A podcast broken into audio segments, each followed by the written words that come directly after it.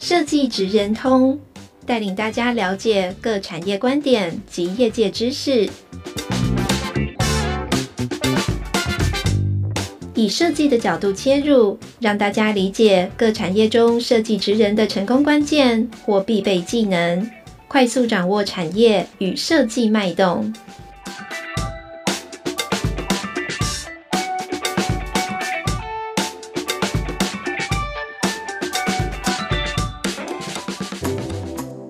欢迎来到设计职人通，大家好，我是摄影院公共服务组黄丽宁。那我们今天邀请到两位来宾来跟我们分享呃公共服务的经验。好，那我们今天有邀请到分别是参与捷运中山站再设计，还有南北环的捷运的固定设施系统，还有现在又在进行了台北车站淡水线大厅层的也是捷运的行构设计方俊杰 Jerry。Hello， 大家好，我是 Jerry。嗯，好，另外一位是参与，也是一样，台北捷运指标系统，一样是台北车站淡水线大厅层指标的更新，以及前阵子才开园广受好评的公共图标设计规划的 P N L 丁全伟。大家好，我是全伟。那你们先自我介绍一下好了。啊OK， 我是行构设计负责人，呃 ，Jerry 方俊杰。那我自己是建筑背景啊、呃，民传建筑毕业，然后到英国 A A 呃 Landscape Urbanism 的硕士，哦，然后回国以后就跟我哥一起成立行构设计。这样，谢谢。也太短了吧！好好换权威。啊、呃，我是 Pass and Land Forms 的权威。那我过去其实是数位媒体设计的背景，那后来我到纽约去念了展览设计的研究所，那那时候就开始在做相关指标系统设计的专业。那回到台湾之后，就跟呃我现在这间公司 Pass and Land Forms 的另外一个创立人思安就一起创立了这间公司。那我们回来其实一直都在专注在环境视觉设计的这一个领域的工作，这样子。好，那。呃，我今天因为要聊公共服务的主题，所以我就找了这两位，就是跟我们一起跳入我目前觉得难度最高的案情，就是捷运，一起跳入深水区的两位设计师。那我今天大概要聊的方向有，呃，从设计师的角度去探讨这个公共服务，以及从实际的案例来分享。还有再聊一些像是公共服务跟一般业界专案的差异，或者是对他们来说公共服务是什么。好，那我们就来聊天咯。好，第一题我想要等一下都是两个人帮我分享，因为我们今天的内容很多，所以会把它分成上下两集。那第一个想要先问问两位设计师当时开始接触公共服务的契机，要回想一下哦。三年前吧。公共服务其实如果说回到指标设计好了，因为指标设计其实就是某些程度其实就是公共服务的部分，只是说跟设计院合作，它的那个复杂度其实有更更加增加这样子。那我其实之前因为我的背景我刚好提到我是呃做数位媒体设计，后来也是专长是平面设计，那但我那个时候一直就对建筑啊空间啊这个领域其实很感兴趣，所以那时候出国念书的时候就选择了展览设计这一个学科的研究所。那因为其实展览设计它本身就是一个跨学科的组合，它里面可能有空间的专业、平面的专业、灯光，甚至互动过程的一些使用者研究的专业，所以那个时候就开始接触了这一个环境视觉设计的领域这样子。那也刚好那时候就开始学习到，哎、欸，其实环境视觉设计里面有一个指标设计这一门专业，那它刚好又是结合了呃空间，结合了使用者跟平面设计等等相关的整合。那后来研究所毕业之后，我就在纽约开始工作嘛，那时候就进到了 Pentagram 这一间公司。那这间公司是一间蛮大的五十年历史的设计公司。那其实在这个公司里面，因为它本来就是涵盖各个不同领域的团队组在这个公司里面。那我那时候进到的是那个 Michael Garrigui 的团队，那这个团队专门就是在做指标设计。那我还记得我到职的第一天，分配第一个任务其实就是新加坡樟宜机场的指标设计。那时候我就其实觉得那个幅幅度跟尺度就比较不是我想象中的那个状态，是非常广大而且比较复杂的状态。那在 Pentagram 的三年期间，其实陆续就是做了大大小小的指标设计的专案，有比如说刚刚提到像机场的案子，或者是那一种大型的建筑重划开发案，那也有小型的比如说校园的或者是单一栋办公楼的这种建案。那其实每面对不同的专案，其实它的挑战性都不同。那也呃回到台湾之后，就是那个时候算是开启这个指标设计，也甚至像是公共服务的这个领域的一个开端。因为你做做的这些设计，它其实就是要面对到所有的使用者，各种各种不同的利害关系人等等都要去考量。嗯嗯，那回到台湾，其实呃开了公司之后，也持续了这一段指标系统设计的专业，当做我们主要想要做的一些核心领域这样子。嗯，我突然想到，嗯、原来你到现在都还没有从机场逃出来耶。我我们我们即将要要做桃园机场的指标系统，恭喜你耶！啊，谢谢。好，我换老师。好，我因为我是建筑背景嘛，那我觉得可能每个设计领域都都一样哎，因为建筑就常会说这个，哎，目标就是要做公共空间，因为公共空间它才有真正的影响力，那它可以被公众所看到，然后真正的可以思考公众之间好跟空空间的关系。那私人空间当然我们做完案子关起门来其实就是交给别人了，所以它相对来讲，其实我觉得好像在学校的教育里面都都是倾向说要往公共服务公共空间去去做努力。哦，那我我真正接触到比较大型的公共空间也也是在国外没有错，就是 A A 毕业以后到沙哈，那沙哈他们当然是在全球都是以地标型建筑为为主的一个建筑事务所嘛。哦，那呃我那时候进去是进行这个利比亚的人民大会堂，所以它也是一个公共建筑，非常大型的。那回台湾以后，当然台湾相对的呃范围比较小，领域也比较小。那我哥自己是中原室内设计毕业的哦，那所以我加入他成立行购以后，我们当然是从私人空间开始做。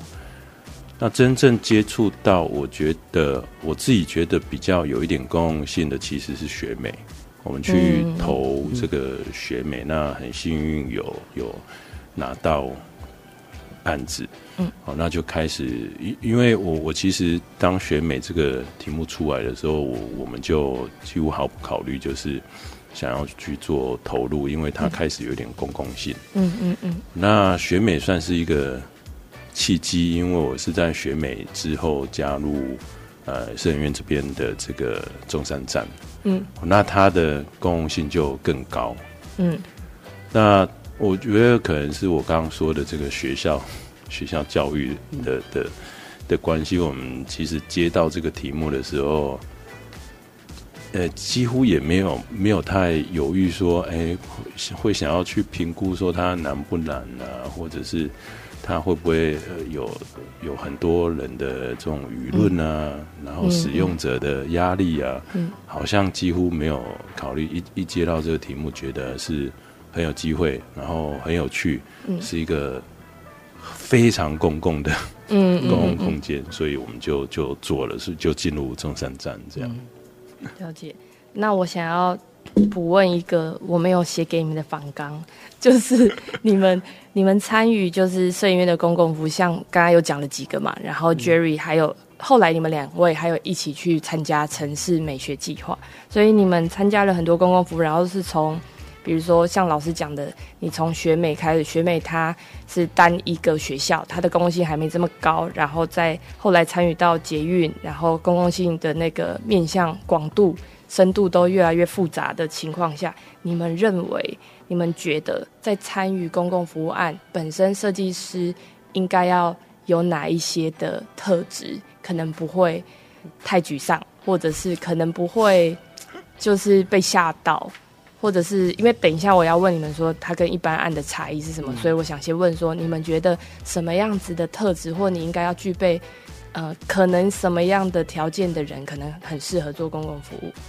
不能说那个奴性很重哦。好，嗯，我觉得其实做公共服务刚刚有提到它其实复杂度很高嘛，它牵扯到的范围或者是相关利害关系人，甚至它是系统性的问题要去解决，所以其实呃，我觉得加入这一个领域的设计师，第一个他要我觉得抗压性要非常强，第二个他要有快速培养自己快速解决问题的能力，因为你在发展这个设计过程当中你会有很多你原本不会预期到的问题产生、嗯、这问题可能是利害关系人提出的一些现实的状态，有可能是每个空间当中继承的一些条件、嗯、这些可能你不是在你一开始设计的时候你就能够猜想到后来会这样，但当这些问题出来的时候、嗯、你可能没有太多的时间去做呃思考发展，它反而是你要快速提出很多可能性要解决的方方式，那从这么多方案当中你可能要去评估哪一个是最在条件允许下最有可能实现的状态，那这个就是我觉得它是需要一些经验的累积啊，但是它另外一个回过来就是说设计师我觉得他必须要第一个抗压性，第二个你在面对这些问题的时候你要快速能够有这样子解决问题的方案产出的这个能力，我觉得这是我认为是还蛮重要的，除了本身的专业背景之外、嗯嗯嗯、对 Jerry 呢、呃、我, 我, 我觉得这个心态跟心智应该是是否所有做设计的人、啊、是那当然做做公共服务，我觉得这个心态跟心智的要求基本上是需要被放大的。嗯，那我我自己觉得，呃，应该要有那种就是不甘心的那种那种特质。嗯嗯，然后、就是、意思是不要那么容易放弃的。对，就是要坚定、嗯，然后要常觉得不甘心。嗯，然后要我常常也也会跟学员说，要做设计应该要有挣扎，嗯，没有挣扎好像不太容易出好的设计。嗯，哦，那我我觉得那个不甘心是指，就像权伟刚刚说的，其实公共服务、公共空间，它的它的内容，它需要解决问题非常复杂。嗯，那我们的时间其实是有限的。那在这个复杂的议题里面，你要如何达到面面俱到？就是说，其实在一个设计方案或者是每一次简报提出之后，我我觉得通常要无时无刻，就是虽然这这一个某一个时间点过了哈，或者是某一个简报交了，你还是要不断的去检视说，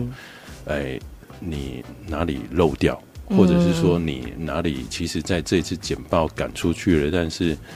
有某一个环节你就是觉得不行或不对，嗯，那你自己心关起门来就是要去反复检讨那个事情。对，那在对的时候或者是在及时的时间里面去勇敢的提出说不行，这个就是要改，就是得改。那我我觉得这个是蛮蛮重要的。那哎，刚刚丽玲也说了嘛，另外一个就是你永远要保持乐观的向前走啊。嗯、那我也要补讲一个，就是我觉得做公共服务，我们等一下讲完，然后这一集就可以，嗯、下次你们真人啊，就拿这一集贴在那个社群上。我觉得还有一个是，呃，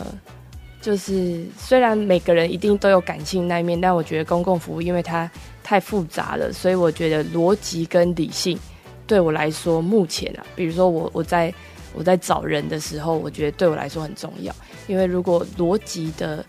架构能力比较比较相对不高的话，它很容易就会就是在里面迷路，然后或者是呃可能会被这么庞大的问题，而且是有一些是大问题小问题，可能就会吓坏了，所以我觉得逻辑很重要。还有就刚刚老师讲的那个坚定，就是可能要，可是我觉得我是很怕麻烦的人，可是我不知道为什么，这是老天爷的惩罚嘛。但是总之就是要愿意接受挑战。好啦，应该是这样。对，那我想问的是，印象中，呃，可能你们跟我一样的印象，但是我想问，你们觉得印象中你们参与公共性越高的这种案件，哪一个是难度最高的？为什么？然后是你们觉得困难在哪里？嗯，我我这边其实，嗯，我刚刚有提到，就是回台湾之后开始跟社安做指标设计嘛，其实做了蛮多，跟事务所配合蛮多大大小小的指标。那呃。做了那么多指标，很多其实都是一些新建案的公共设施或公共空间。那一直到立宁这边找我们参与了台北捷运的这个指标系统的优化案之后，我才其实开始重新去定义什么叫做困难的案子这件事。他把把这个困难的案子那个程度又推到另外一个程度去，这样子。所以我。呃，我觉得这个案子困难，我觉得其实我们在座这三个其实都很理解它为什么困难。但是我我想说，就是因为它就是一个已经快四十年的系统，它这么长久的系统下，一定有很多因为时间的关系，因为各种不同的原因，造成最后是这样子的呃指标系统的设计或设置。那在过程当中，可能这套系统我们的规划又要去满足。这四十年不同时期新建的车站建筑，它可能有地下的、高架的，然后有共构站、一般站，它是非常不同形态的整合。嗯，那又是像是一些各种不同利害关系人，你有从新建车站的捷运局的立场，经营车站的捷运公司的立场，然后管理整个工程的顾问公司的立场，甚至。实际在车站当中的使用者，包含车站工作人员、旅客，旅客又包含国际旅客、无障碍旅客、通勤的人，或者是等等，它有太多你必须要去设身处地，呃，为他们去设想的事情，也要去考量的事情。那不只是我们设计的背景，因为你就是要考量很多的不不同的他们考量的因素整合在一起，那慢慢的去把我们希望完成的设计推向到。比较、呃、理想的那一个程度，所以过程当中一定会有很多意见或者是条件一直在打击我们团队们，这样就是、呃、那是你说的，对我自己觉得对，所以我觉得呃，这个回应刚刚也是说，就是说你就是要有一个，刚刚杰瑞老师有提到坚定，然后持续，你要知道你自己的呃。想法，你的那个意志要蛮坚定的啦。嗯，然后在过程中，你也必须要反复检视自己的设计是不是真的有解决到这些问题。嗯，那但是又是这么庞大的东西，你要完善它，然后有各种不同的因素，嗯、最终的那个成果结束之后，不是结束了，后续的实际执行那个才是另外一个开始。嗯，所以我真的觉得北捷这个案子是我。做过这么多案子以来，到目前为止啊，我不知道之后会不会有，但到目前为止真的是比较复杂而且困难度最高的部分，这样子。嗯，我还要补一个，就是因为刚刚你们讲完，我突然才想起来，就是为什么我们很喜欢跟两位合作，因为你们有一个特质就是 E Q 很高，我觉得 E Q 不够高没有办法做公共服务，因为。动不动就炸掉的话，就变成你要花时间来，呃，哎，我不，我的意思不是说我遇到设计师有炸掉，没有，就是你可能要花时间的安抚或者是解释的这一段会会会更长。有时候同事也是啊，如果他不能接受，你可能要花很大的、很庞大的时间心力去去让他能够接受，或者是让他理解，然后才有办法做下去。我真的觉得 E Q 也很重要。好，换老师了，换 Jerry 老师。我们刚刚发现我们是同星座，对、啊，我早就知道你们是同星座了，我早就知道了，可能是有原因。OK， 哎、欸，我觉得时间绝对是最好的解药。你是说当下可能受到打击，但是回去消化之后会好一些吗？是这个？对，因为你现在问说，哎、欸，最难的，我当然会说是是捷运，但我们我们三个也都知道，捷运里面还是有分嘛，中山，然后北车、黄庄线嘛。对，嗯，那，诶、欸，一应该是一段时间前，我觉得应该是没有意义，我们会觉得黄庄线是是真的是非常。应该是这刚权委说的，已经把那个困难度推到一个另外一个境界，另外一个境界。呃、但好像今天这样说起来，我又觉得时间过了都还好。哦，就是会有这种。你是不是记忆不好？okay, 好，因为过了嘛。好，那是哦，对啊，反正至少我们是过关的啦。好，那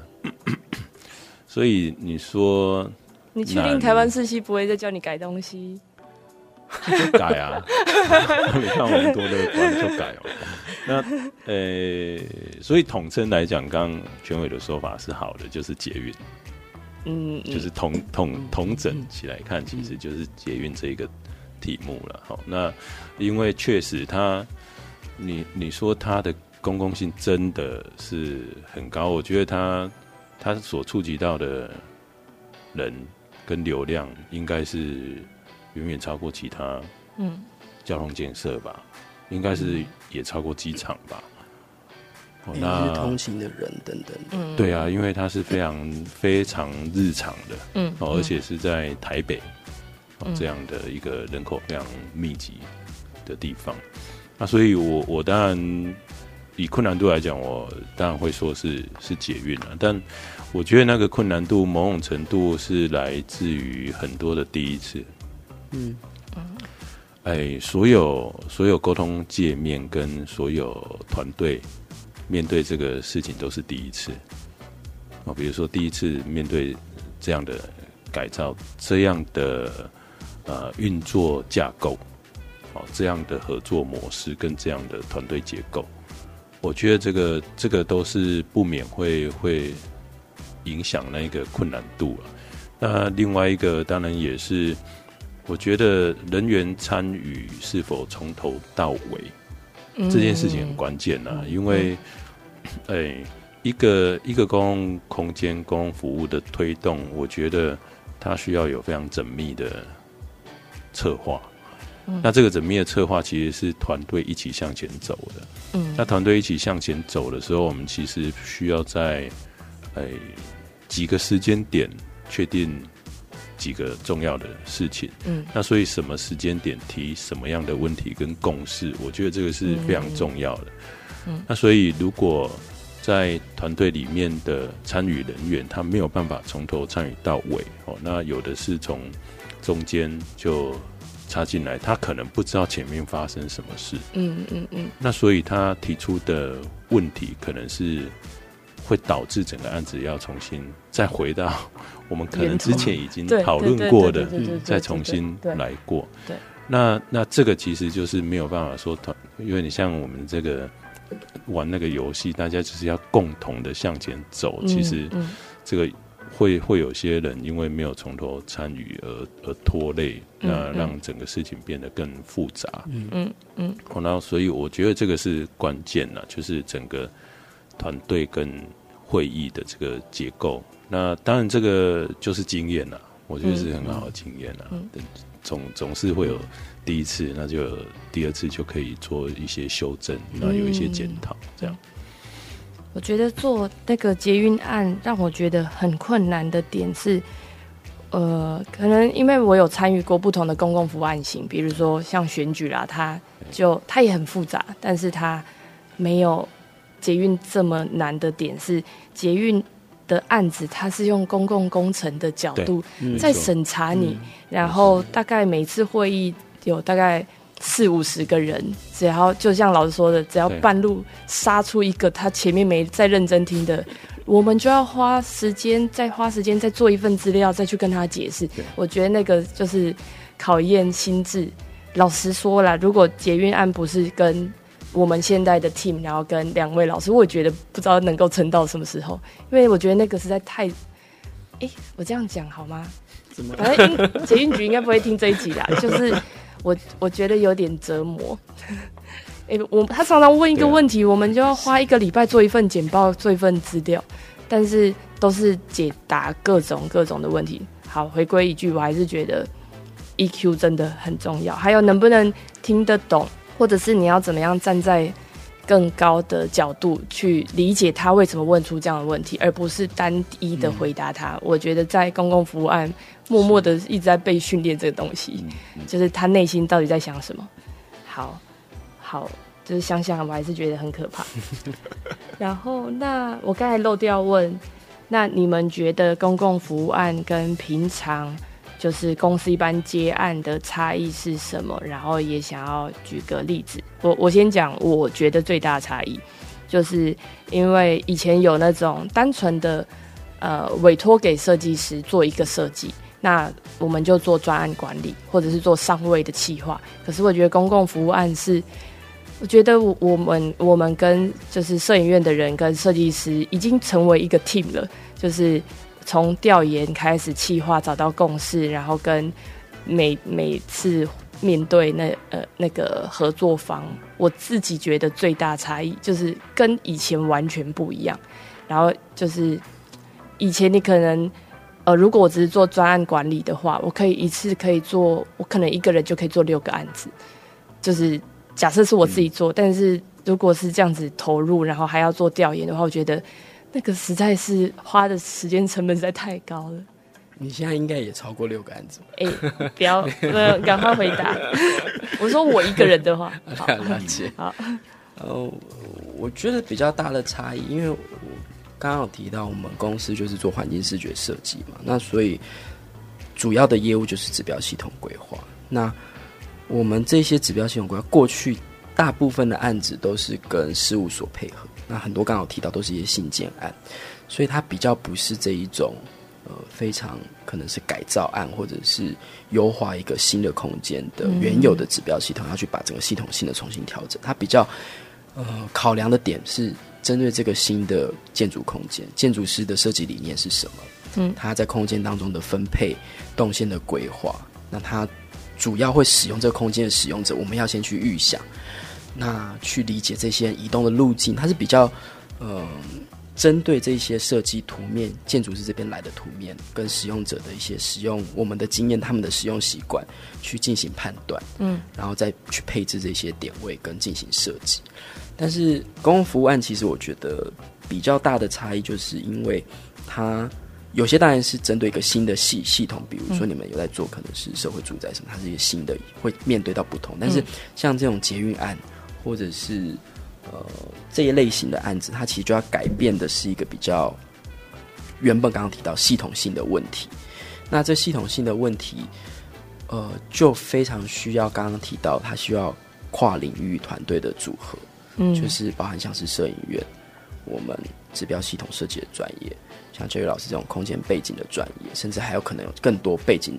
的专业的团队的组成。那同时又要经经历过非常完整的调查研究，去定义这些问题，然后去了解这些使用者，然后再进到设计。这些过程其实设计阶段本来就是我们在做其他设计本来就会做的事情，只是说、嗯嗯、这种公共服务案的调研的阶段，它要进行的工作是比其他的那些案子更复杂、更完整、更需要花时间去研究跟找出这些问题的。那这些问题有些又不是那么单一面向要解决，它不是说我这个标示放在旁边就好，它可能有很多、嗯、因为那边有管线，因为那边有什么原因，各种法规原因、嗯、导致不能这样，所以它非常的复杂。然后所以我觉得调查研究团队们整体针对这个案子的完善的调查研究，足够时间的调研，然后再进到设计，然后设计完善之后，提案当中不断不断的去某些程度我觉得是说服啦、嗯、说服业主，那、嗯、同时也要坚持我们的想法、嗯、那去让他们理解我们的想法是怎样、嗯、也让他们愿意去改变原本原本有的习惯或原本他们长久以来做事的方式、嗯嗯嗯、那这个过程我觉得真的是跟我们其他的案子的案型真的是差距蛮大，虽然最后的成果都是指标系统，嗯，可是它的过程跟它的复杂度真的差距蛮大的，这样子。嗯，欸、我我觉得我们空间类好像这个差异当然程度不太一样，嗯、因为以全伟他们做指标来讲，嗯，他怎么样还是应该还是有他的公共性程度的差异。嗯，但以空间来讲，比如说我们一开始都是接私人案，私人案其实不太会有需要公共所谓指标哦，对，因为住家啊，或者是哦、嗯、建设公司啊这种指标的里面的程度其实很很少啦。嗯，那、啊、所以以以以空间来讲，我觉得那个那个它的差异是完全。应该说我会我会把它认定是两个世界、嗯、而不是那一种好像一点点足足某些程度不同的差异、嗯嗯嗯嗯哦、它完全是两个世界。那以私人案件来讲，住家建设公司集合住宅大厅这种、呃、甚至是你说有一些商场，它其实从业主开始结构就不太一样了。嗯，嗯哦，以私人案件来讲，你只需要说服一到两个，嗯、那最多可能他们这种公司内四五个。那公共空间、公共服务，你要说服的是一大票，是嗯，关系人。嗯，嗯那另外另外一件事，你说服了这一大票人以外呢，其实还有更庞大的，就是民众、使用者。嗯、对，使用者是，哎、嗯。嗯呃不是说服，是等着验证。对对对对，那这个是非常大的差异啊、嗯！因为私人案件，就像我刚刚说，你说服他案子完了以后，关起门来，其实跟这个作品就、嗯、就那个关系在那里就切断了。嗯，但公共服务那个关系其实是一直一直存在着。嗯，那两个两个其实都有一个比较困难的。所有不止空间类指标也一样、嗯、产品也一样，我们做设计其实都在做一种预测、嗯、预判、嗯、因为我们都是做前期嘛，做设计，对，东西只有做出来以后才是真的，对，那所以我们其实都在做那种想象预测的这一个事情，这个事情很很难啊，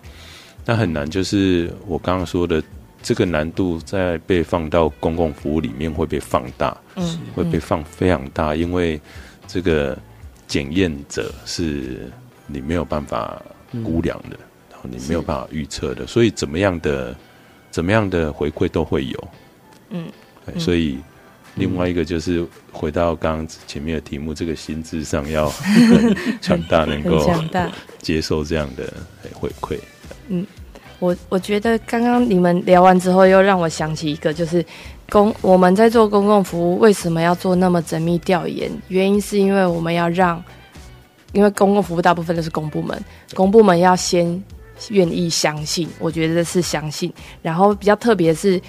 呃，你的甲方是公部门，但是你实际上真正的就是一般业主就是使用者嘛，但是我们的使用者就是广大民众，嗯、所以这两件事情。它不一样，但是却都要满足。我觉得这个是你们讲一讲，让我想起，我觉得哦，差很多就是这个。嗯、先谢谢两位老师，我们有更多的讨论会在下一集继续跟大家聊。谢谢大家。